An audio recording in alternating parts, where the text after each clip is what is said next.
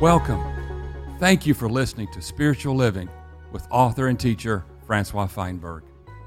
May the message you're about to hear earnestly touch your heart, and may it encourage you in your ongoing love of God the Father, your enjoyment of the Lord Jesus Christ, and your fellowship in both the Holy Spirit and the body of Christ.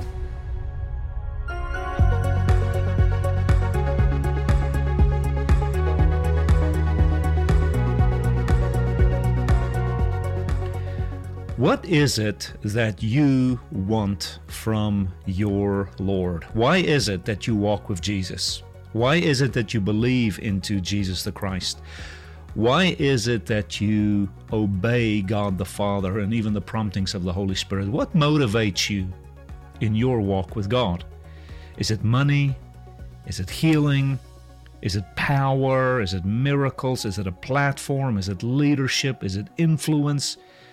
What exactly is your motivation for walking with God? Well, I just ask that as a hypothetical because I want to bring it to the other side. What is God's motivation for knowing you and loving you and saving you? What is God's motivation? What is His dream and His desire for reaching out to you and filling you with His Holy Spirit and endowing you with grace and endowing you with Holy Spirit power and giftings? And why is God interested in you? Surely you have a motivation for God in your life. Maybe you're afraid of torture, and so you believe that maybe having God in your corner, one day maybe you'll go to heaven. Okay, we all have motivations. Maybe some of us are on target and maybe some of us are just a little bit off. But God also has a motivation for knowing you. And in this message, I want to speak a little bit from God's perspective. Why did God create you? Why is God interested in your life? And perhaps if He brings breakthrough in your life, is, is that it? Breakthrough just for the sake of breakthrough? Or is the breakthrough for yet another agenda. Why is God healing you? Why is God raising you up? Is it, is it just for the platform? Is it just for the influence? Or is it a step towards perhaps a deeper burden and ache and yearning in God? Why is God interested in your life? And the bottom line of this message is that God is interested in you so that through you he can find a conduit to express himself into this earth. That through your person and through your life, through your personality, and through all that pertains to your life, God wants to use you as a vessel to show forth His glory. His image. In a nutshell, when people come in contact with you, they will know something of God. You are here, at least from God's perspective, to shine something, to express something, and, and to be a conduit for the beauty of God. So, yes, you have your agenda, maybe, but certainly God has His agenda. And this message is all about God's agenda for knowing you, loving you, walking with you. And it is to express Himself through your person.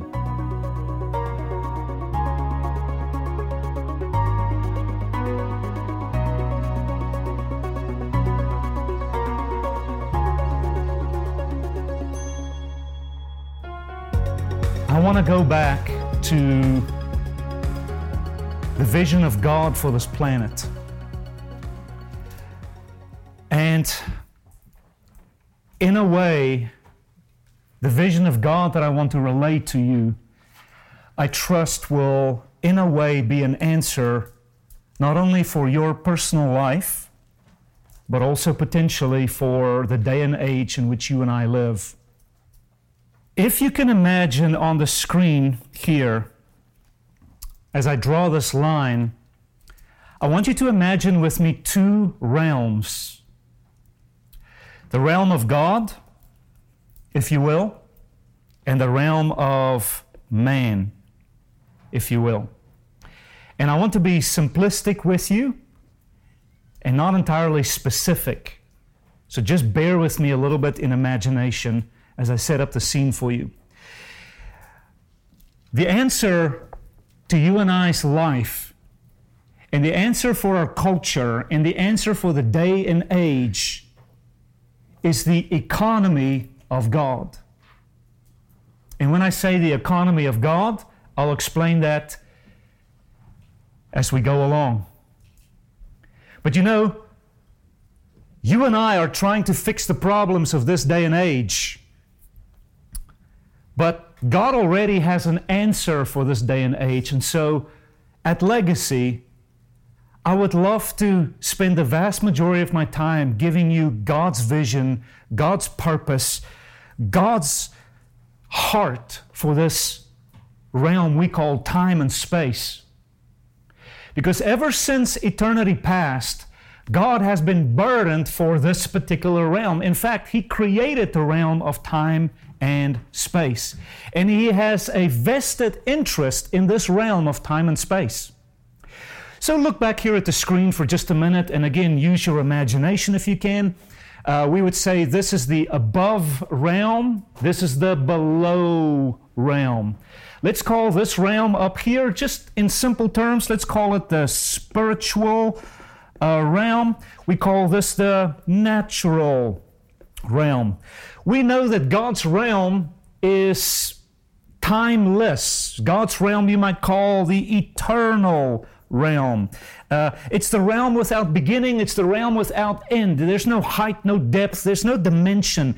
Uh, there's no the there's no laws of physics and science that are operative in the realm of God. By and large, the realm in which God operates, this invisible realm, by and large, it's mystical from my perspective. Can you agree with me on that? Now, you and I live in this realm called time and space. We had a uh, very much a beginning. Our realm, according to the scriptures, very much will have an ending, a conclusion, a consummation. Ever since day one, God has been wanting to work His economy as it is in the spiritual realm, as it is in the above realm. We can call it the supernatural. So, this is the natural, and this is the above the natural realm. God has had a purpose. God has had a will. God has had a heart's desire. God has had what we might call a burden or an ache within him. We don't know how he got this ache, this burden. But somehow, in God's burden, he created a realm called time and space. And the scriptures actually tells us what he wants to accomplish in the realm of time and space. Again, use your imagination. This table here in our room together, imagine this as the realm of time and space, the realm of matter. God, if you will, lives outside of this realm. Can you agree with me? Uh, God's not before it, He's not really under it, He's not above it or behind it. I can't explain God to you, so that's why just use a little bit of holy imagination. But God is just all around this realm, if you will. I just heard something here, trying to demonstrate that.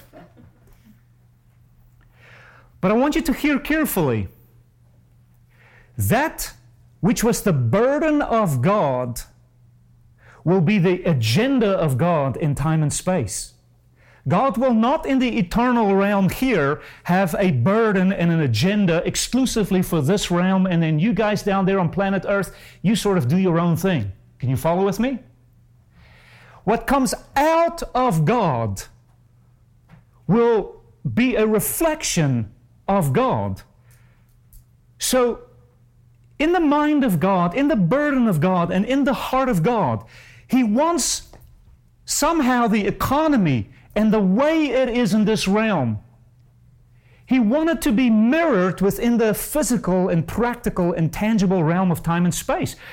Somehow, in a very mysterious way, God wants this visible realm to be a testimony of the invisible. He wants the visible to be a reflection in some way of the invisible. I don't understand exactly why, but the scriptures reveal it just as a fact. As it is in this realm, the Father would love for it to be in this realm also. So much so that there is a harmony and an agreement, and there's a congruency in the visible realm with the invisible realm. So, whatever is in God's heart, we call the burden of God, the purposes of God, we call that God's economy. We'll explain that to you in just a little bit. But God's economy is to work something of Himself into the realm of time and space.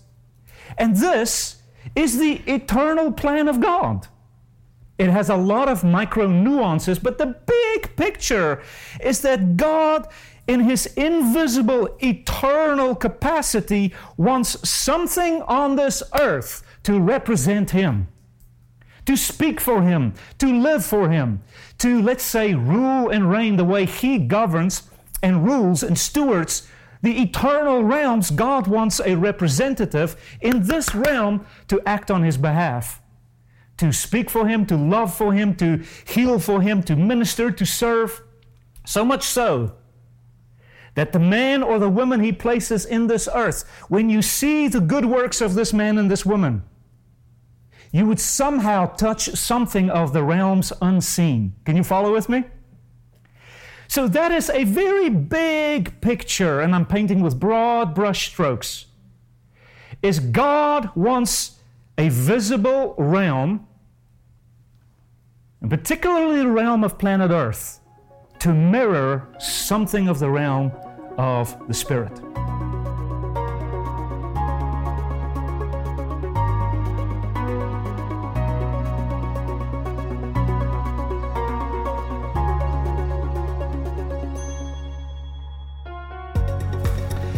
And God said, This is now after the Lord had rearranged time and space here on this earth.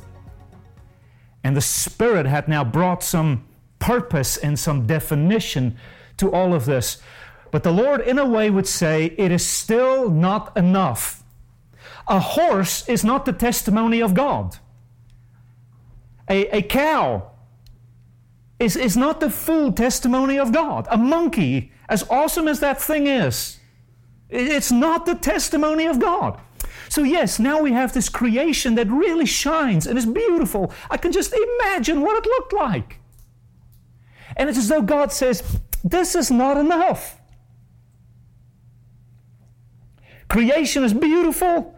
It declares the glory of God. It speaks of the handiwork of God. But it's as though God is like, ah, something's missing. And God said, I want to make a man. So let us make a man. And in that man, we would intonate in the upcoming verses man and woman. But let's make a man.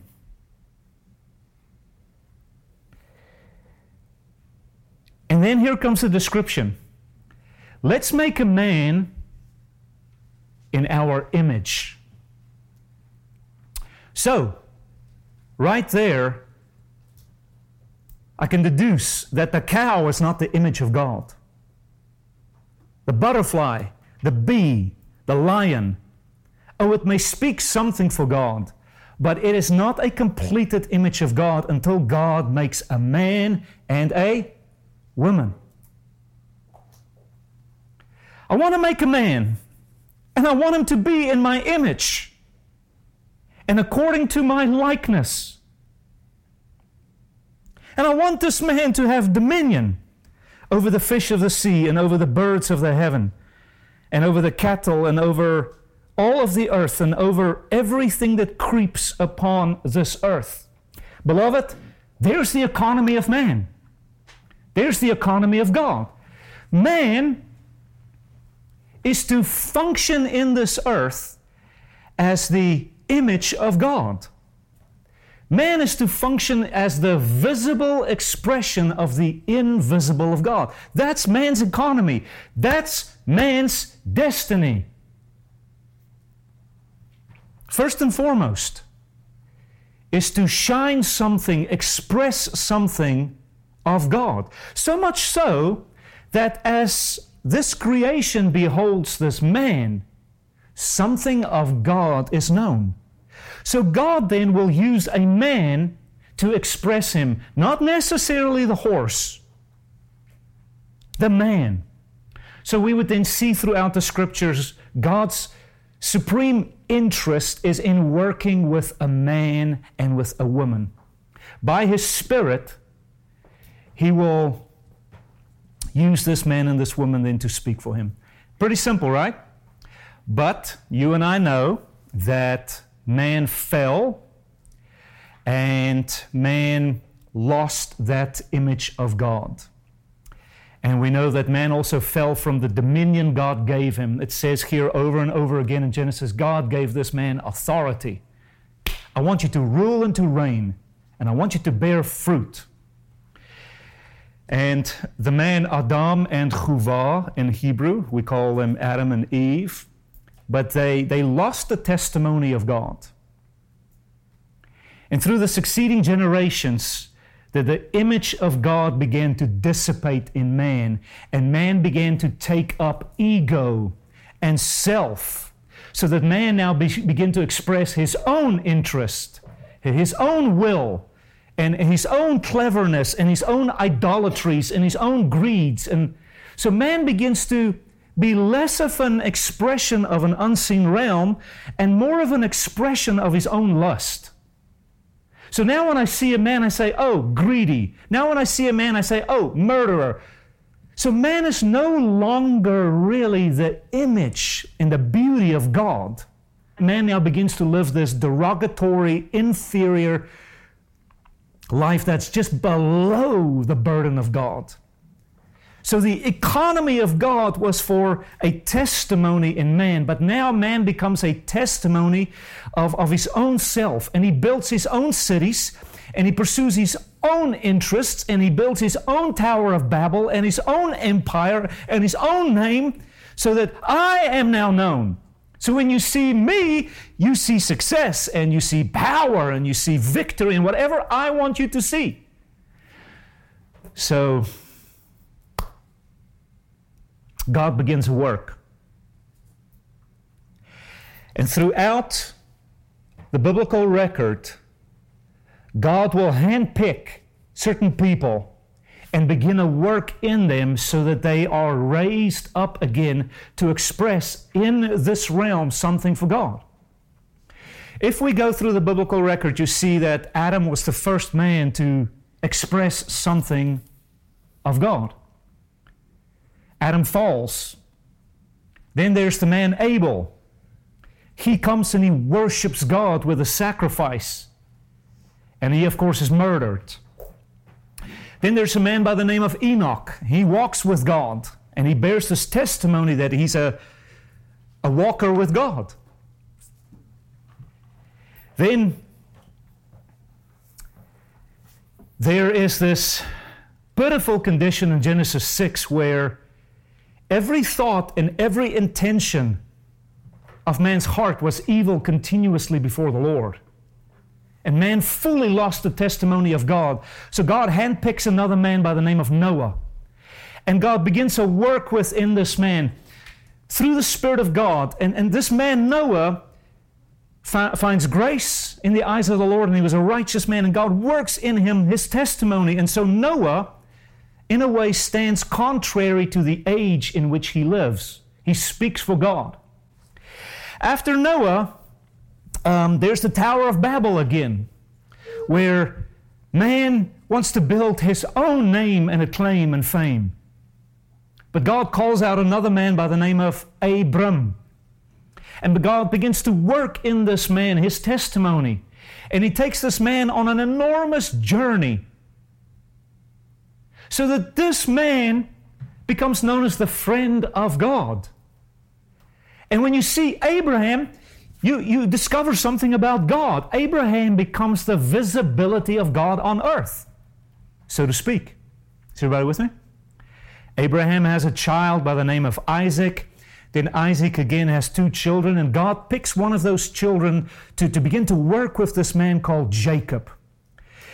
And, and Jacob has the testimony of the flesh. Jacob is, is a man for his own purposes and striving and conniving.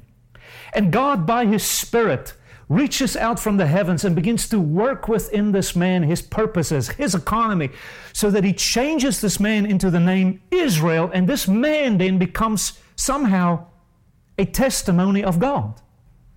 Jacob. Jacob then again has all of these sons, and God would then pick out a son by the name of Joseph. And Joseph would go through this horrendous trial when everybody else has lost the testimony of God, and you can go read the account of all of the brothers of Joseph, they were all for their own ego. But God picks out the man, Joseph, and begins to work his image and his recovery of God's purposes in this man. And eventually, you know the story Joseph comes forth as a man who represents God on earth a man who would speak for God and show the mercy of God and somehow the grace of God to his brothers. God had found his man. After that, you know the 400 year story where the Israelites again are submitted to slavery and, and they lose the image of God. They lose the testimony of God and they, they have this testimony of slaves, this misfit people group. Then God raises up another man by the name of Moses. God goes through a big process to, to, to work his economy in this man, to work his purposes into this man, God's mind into this man, God's heart into this man. And at age 80, this man comes and speaks for something for God. And he says, Let my people go. That was really the burden of God. And so now he speaks on this earth as it is the burden of God in realms unseen. So Moses then delivers this motley crew of people, the slave people. Then God begins to work with this people, and He introduces them to a kind of worship and a law and, and, and a rhythm with God. So, this people that were a slave people now become a priestly people. So much so that all the surrounding tribes, they would say, Ah, there's the people of God. There's the people that belong to the God of Abraham, Isaac, and Jacob. Ooh, we should not mess with these folk. God is with them. They bore the testimony of God. They bore something of the image of God. They lived for God, did a kind of a worship for God, had a kind of a tent for God. They were a set apart people. It wasn't long before most of those folk fell from the image of God again, fell from the testimony of God again. But God had a man by the name of Joshua and his sidekick, uh, Caleb. When the nation lost faith in God, there was a man again who stood against that. A man who stood out like a sore thumb. No, we can do this. We can go into this good land. Let's take the enemy right now because God is with us. And they spoke for God and they had the courage of God. The heart of God was transplanted into Joshua and Caleb. The entire nation missed out. But one man went into the good land, Joshua and Caleb, and the new generation. Well, they were settling into that land, and it wasn't long before this new generation, who once had the glorious testimony of God, lost it again because of idolatry. That is, I want this. I think we should do it this way. And there was a incongruency between the, the nation again and the heart of God. But then God raised up a judge. Let's say Deborah. Let's say Gideon. Who were these judges? They, they were just men and women who said, Yes, Lord, here am I for your testimony. Here am I for your image. And Deborah, she would defeat the Canaanites and, you know, Gideon, the, the Midianites, and, you know, eventually Samson would, would defeat some of the, the Philistines. And then there comes this time when God raises up this man by the name of Samuel. Samuel would speak for God. He would minister the testimony of God to a nation who then again became lukewarm. They lost the image of God to idolatry and the culture and the tribalism of the day. God raises up Samuel. But the nation says, No, we want a king. So they pick Saul, somebody who is like them, somebody who can speak for them, somebody with ego and ambition, somebody with self interest. And the Jewish people at that time lose the image of God again. And God said, No, I'm going to work. I want a man who speaks for me, who lives for me, a man after my own heart. God raises up David. I can go on and on. I think you see the pattern. The Bible is a rather repetitive book. Different stories, same theme. There is God with a burden for a testimony in this earth. But then every time God, in a way, gains a man, there is a satanic onslaught against that man or that people to, to snuff out the image of God, to, to, to squash it, to derail it, and, and to cause these two railroad tracks to, to, to separate so that God's way is here and man again goes this way. But no matter how many times the culture tries to snuff out God, He raises up a man or a woman. Amen. So God raises up David. David builds this empire, um, and with his son Solomon, they have the testimony of the glory of God on earth.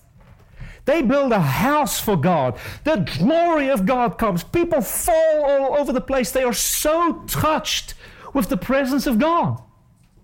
It wasn't long after that when the nation fell from the image of God. So God says, I can't have this.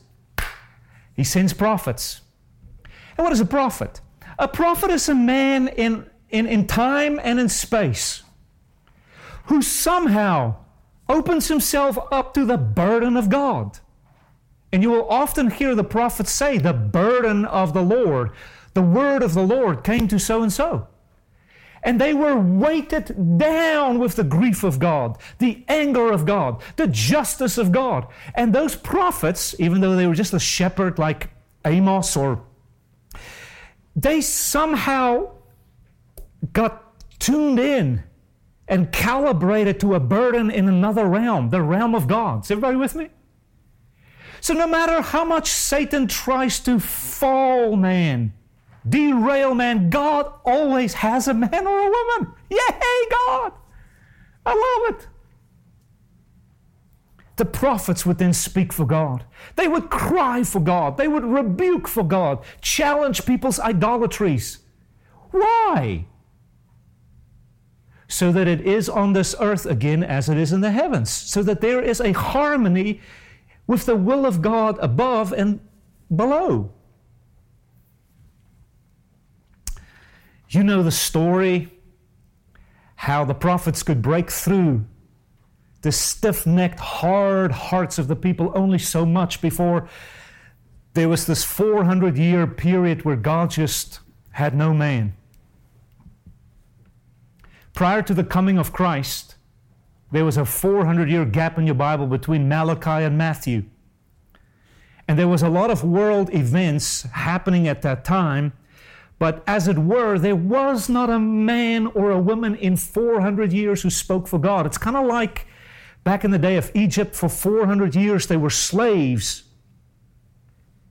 before Moses came along who would bear the testimony of God. So we have that situation again.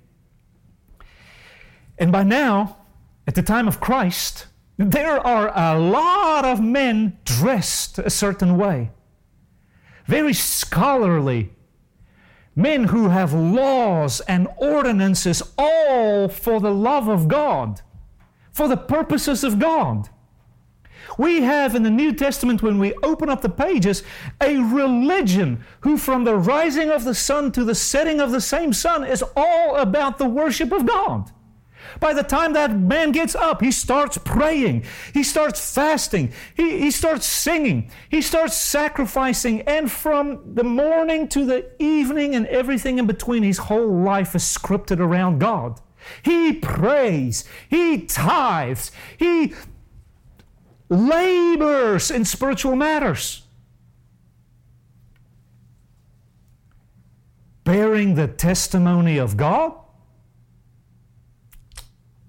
Then there comes this wild man, this rebel, this renegade, this, we don't know what to call this man. A misfit? Maybe some of you can identify with that. I can. John the Baptizer. He comes and he speaks to these people who supposedly have the testimony of God. And he says to them, You are whitewashed tombs. You look pretty on the outside, but you're really religious. You're not giving the testimony of God, you're giving the testimony of slavery, religious slavery. You are limiting people from entering into the kingdom of God. You are limiting people from being free as God's people. You may say prayers, but you really are only praying to yourself. You script your own religion. It's got nothing to do. And the people looked at those religion folk all day long and thought, whoa, now there's a woman of God, or maybe there's a man of God. Whoa, if ever I can be close to God, I should be like him. And then the baptizer comes and he says, You are sons of snakes. You are serpents. And that was a clear description, sorry. when he talk, calls them sons of snakes, everybody knew he was associating them with Satan, the satanic. Jesus would even come in John 8 later, and he would say to the folk of that day, you are of your father, the devil. But they thought they were bearing the testimony of God, the image of God. Jesus said, You've got nothing to do with God. There is no speaking of God in you. There's no reality of God in you. You don't have the burden of God. You're a whitewashed tomb, and yet inside you are dead and dry and out of touch with the heavens. Of course, they kill the baptizer, as they always do, the people who bear the image of God. That's why many of us don't want to bear the image of God because it's going to cost you your life. They put the Baptist to death. Then there comes a new man And I want to tell you a little bit about this new man.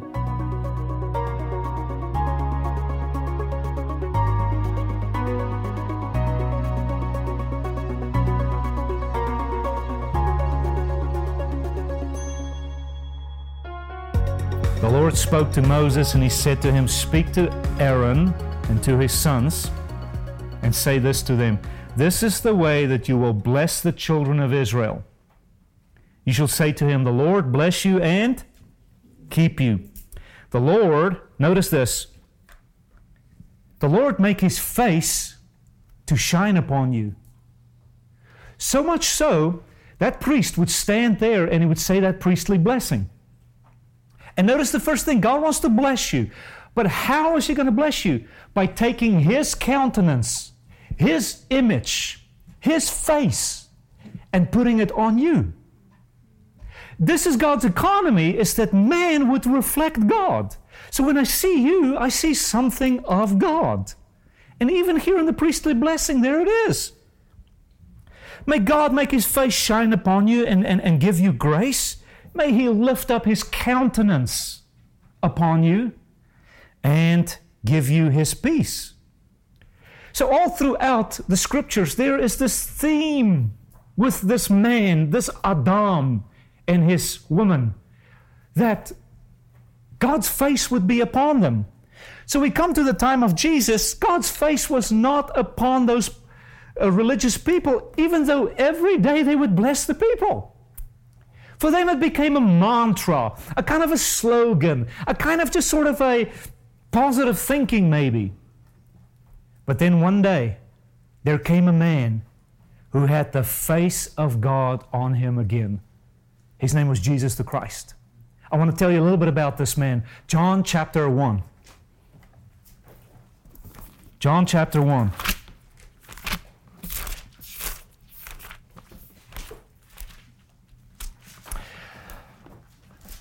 Notice verse 14. And this word became flesh. There's a big context here that's besides the point right now. But he starts off John's gospel by, by speaking a little bit about this mystical word of God, who was in the beginning of God, who created all things, who himself is God. And the first few verses there in John are highly mystical, and he speaks of a realm and a, a, a place that's, that's outside of the time dimension. And then John says, This word, this logos, this, this mystical, uh, came into our world. This word became flesh. This word became human. And then he says, It tabernacled among us or your Bible may say it dwelt among us. The, the Greek there is the implication of a tabernacle, like a tent. He came and he made a tent among us. Matthew would call him Emmanuel, God with us. John would say he's the tabernacle of God with us. The tabernacle in the Old Testament represented a tent where God's presence dwelt inside of that tent. And now we see that in Jesus, the body became the tent. Man's body is the tent. And he says, Oh, God birthed himself into a man's body.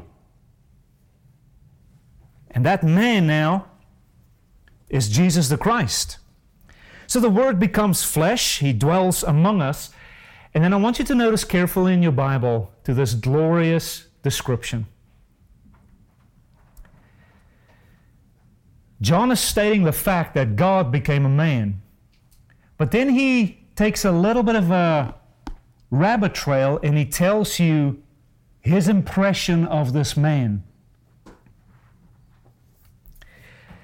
You might see in parentheses in your Bible, there is this little insert where John just gives a little bit of his definition of this man. And he says, This man who dwelt among us, we beheld his glory we saw his shining. We saw him radiating. We saw him emanating. Like something came out of this man. Is everybody with me? And then notice here the description. We saw his glory, and it was the glory of the only begotten from the Father This man showed us something of God the Father.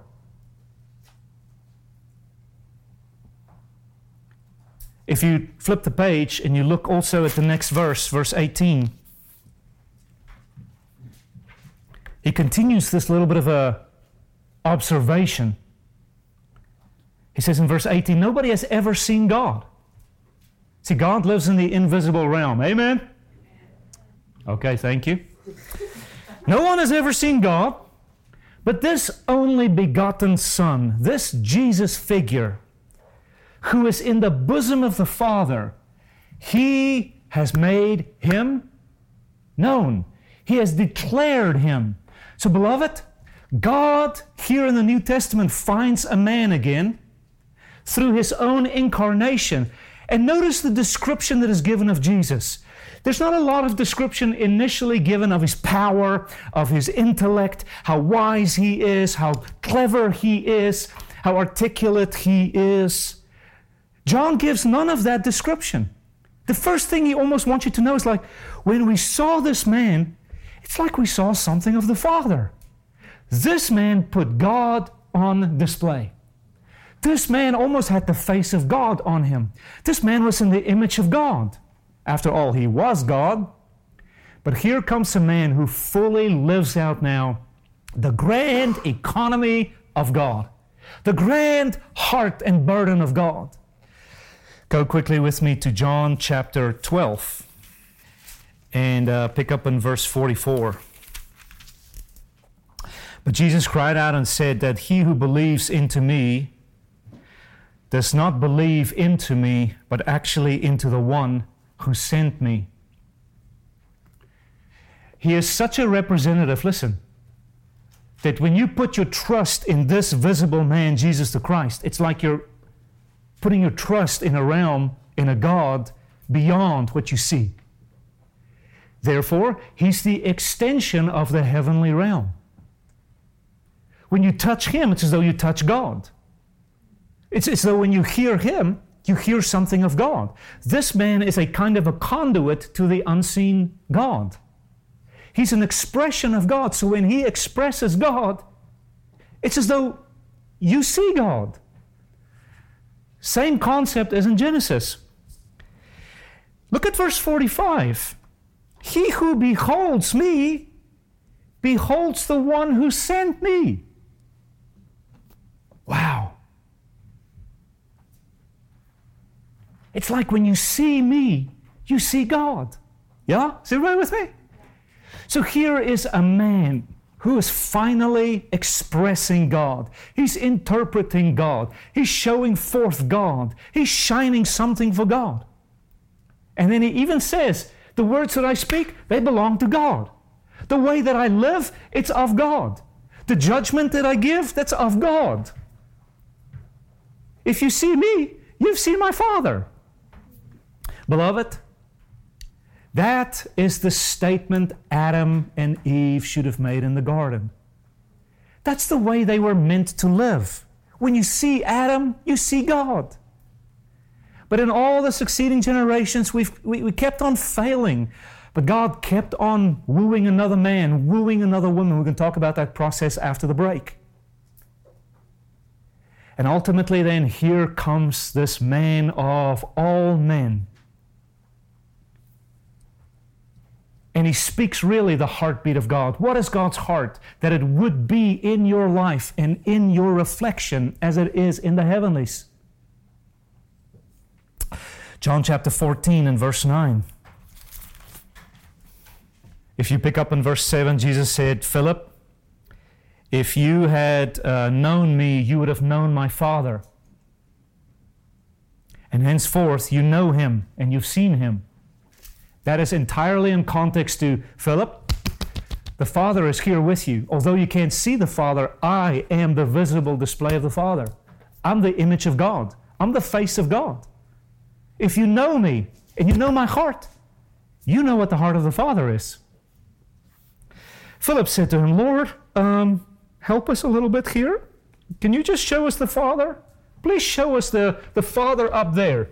Please, please unveil who this heavenly Father is. Jesus says to him, uh, Philip, have I been with you so long a time and yet you don't know me? And he's like, he's speaking for God. It's like the Father was in the skin of Jesus Christ. It's like, hey, the Father's been with you all this time. Really? Yeah, through my living and speaking, you see the heart of God. You don't see, listen carefully. When we say man is in the image of God, man is not in the form of God. None of us know the form of God. The best definition we have of the form of God is in John 4 God is spirit. In 1 John, towards the end of your Bible, he says God is light. And God is eternal. There's no form to God as much as we can understand in the human IQ. So when we say that we're in the image of God, we're not in the form of God. God doesn't have a beard, big fat belly, bag of presents. That's the human perception. So when Jesus says, You've seen me, what did you see in Christ? You saw the Father's burden, you saw the Father's way, you saw the Father's method and the will of God and the purpose of God. You saw the Father's nature through the man. That's the image of God. Is everybody with me? Philip, I've been with you for so long and yet you've not known me. He says, He who has seen me has seen the Father. So how can you say, Show us the Father? So many of you have so many times said, like, oh God, show yourself to me. Even Jesus would say, How can he show himself? God shows himself into this realm through man. I too want God to just show up. God, if you really love me, would you just kind of like show up? And, and, and he shows up probably mostly through man. Now, if some bird flies across the sky and some cloud formation lines up nicely, yeah, that's the image of God. That's the speaking of God. Maybe that's. But ever since day one, creation cannot fully speak for God. Creation cannot address the culture and the circumstances. Man is supposed to do that. And the only way that you and I will bear the testimony of God in this earth is if the Spirit of God can gain a man. And of course, he gained this man, Christ. Colossians chapter 1 who speaks so beautifully and loftily of the person of Jesus Christ. Uh, look at Colossians 1 and verse 15. A quick little description. He says, This Jesus, this Son of God, this Emmanuel, this Jew, he was the image of the invisible God. That word image is you and I's English word, icon. Icon from the Greek, icon in English. You know, when you see an icon, it, it reminds you of something. This Jesus is the icon of God. He is the expression of God. Ha! He fulfills the economy of God. Love it. Last little verse before we conclude. In Hebrews chapter 1, the writer starts off with a description of Christ because the entire letter revolves around this magnificent person. And uh, in verse 3, he, he tries to give a description of this marvelous Son of God. And instead of saying this man spoke so good, this man had the greatest stories. This man, oh, his wisdom, oh, his power. The gospel writers would often refer to this man in his glory and in the way he would express God. This is what intrigued the writers the most. This man shone for God. And uh, we presume the Apostle Paul here writing says exactly the same thing again. In verse 3, this man is the radiance of the glory of God. This man is the emanating light of God. You might say, this man is the expression of God. This man gives definition of, to God. He clears up God for people. He's the glory of God. Glory, we'll teach you a little bit later, uh, has two definitions. But this man has the weight of God in his being, and this man radiates that weight. Have you ever been around people who had weight in their soul, and, and there's, there's a heaviness, and there's a conviction in their soul, and it's like you take on that weight, and you're impacted by that weight? Yeah? This is what the word glory would mean. This man was weighted down with the substance of God and he made people weighty with God. My Bible would say here, he was the effulgence of God. He, like that light bulb, that light bulb is, is, is giving off a radiance, a glow, a shining. And so I can see the definition in this room because of that light bulb, so to speak. What the writer here is saying is like, I, I fully now get what God is about because I saw a man. And here's the satanic crucifying this man. And the apostles come forth and they would shine for God. We will look at their lives a little bit. But there is this battle then from Genesis all the way to the end of the age between God having an expression in this earth and Satan snuffing it out. Then God wants to raise up an expression, then Satan attacks it. And there is your battle. There is your spiritual warfare. Can, it's got nothing to do with demons. All they want to do is snuff out the expression of God, the glowing of God, the, the, the clarity of God, the definition of God through you.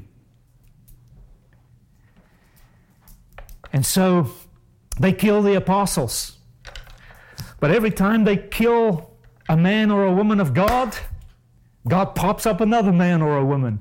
And another woman says yes. And another man says yes. And God does a work within them. and over time, they speak for God. They live for God. They bear the fruit and the authority and dominion of God. Glory to God.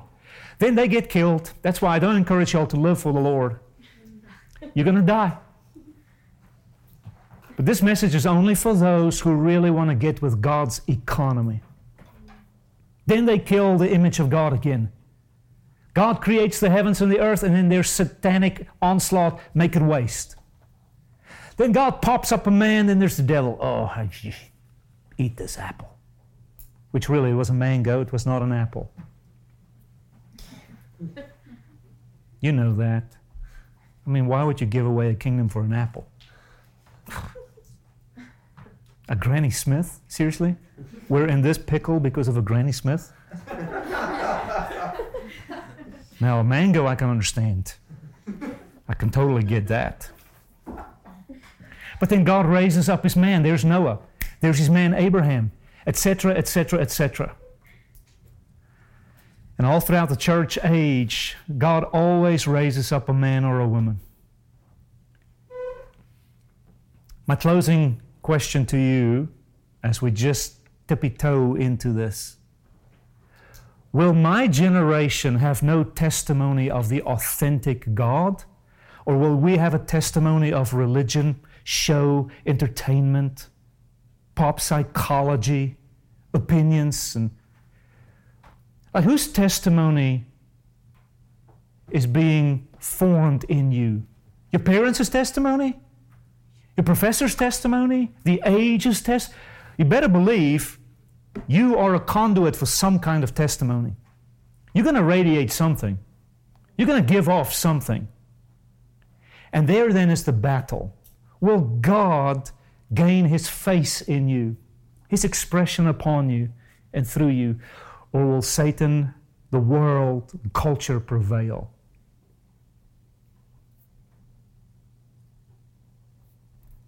The answer to the difficult age in which we live is it's not a financial answer initially,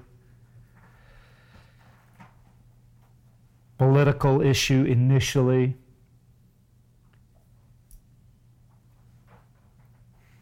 The issue at, at stake is the image of God in you. And that's the answer to our age is you making God known. And some of you will make the wisdom of God known to solve this problem. Some of you will make God's mercy known by forgiving. Some of you will make God's justice known by righteousness. We will all make God known in some capacity to bear authority in that capacity and to bear fruit in, in, in that realm. But you're at Legacy School of Discipleship, not to become a scholar or some doer of religious works, or we're going to introduce you to no doing for God or no more works. Uh, the big burden of God is to have His man at school, at the office, wherever you and I go. And wherever we put our hand to a plow, it's not for a paycheck or an award on the wall. Whatever college you go to, it's really not for a degree. It's so that God can have a man at that campus. You're just there in a way, incognito, earning the degree, but you're supposed to overtly just be a man of God there. But I'm too young to be a man of God. No, you're not.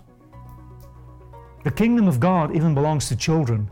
Children can speak and act and emanate something of God. Why not us in our 20s? Who here wants to sign up for the image of God to be restored in you, whatever that looks like?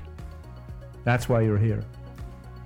You're not here to figure out the end times, figure out a business plan, find a spouse, you're not here for the American dream, or you're at my school for such a time as this, for the main thing, and it's the recovery of God's image in you.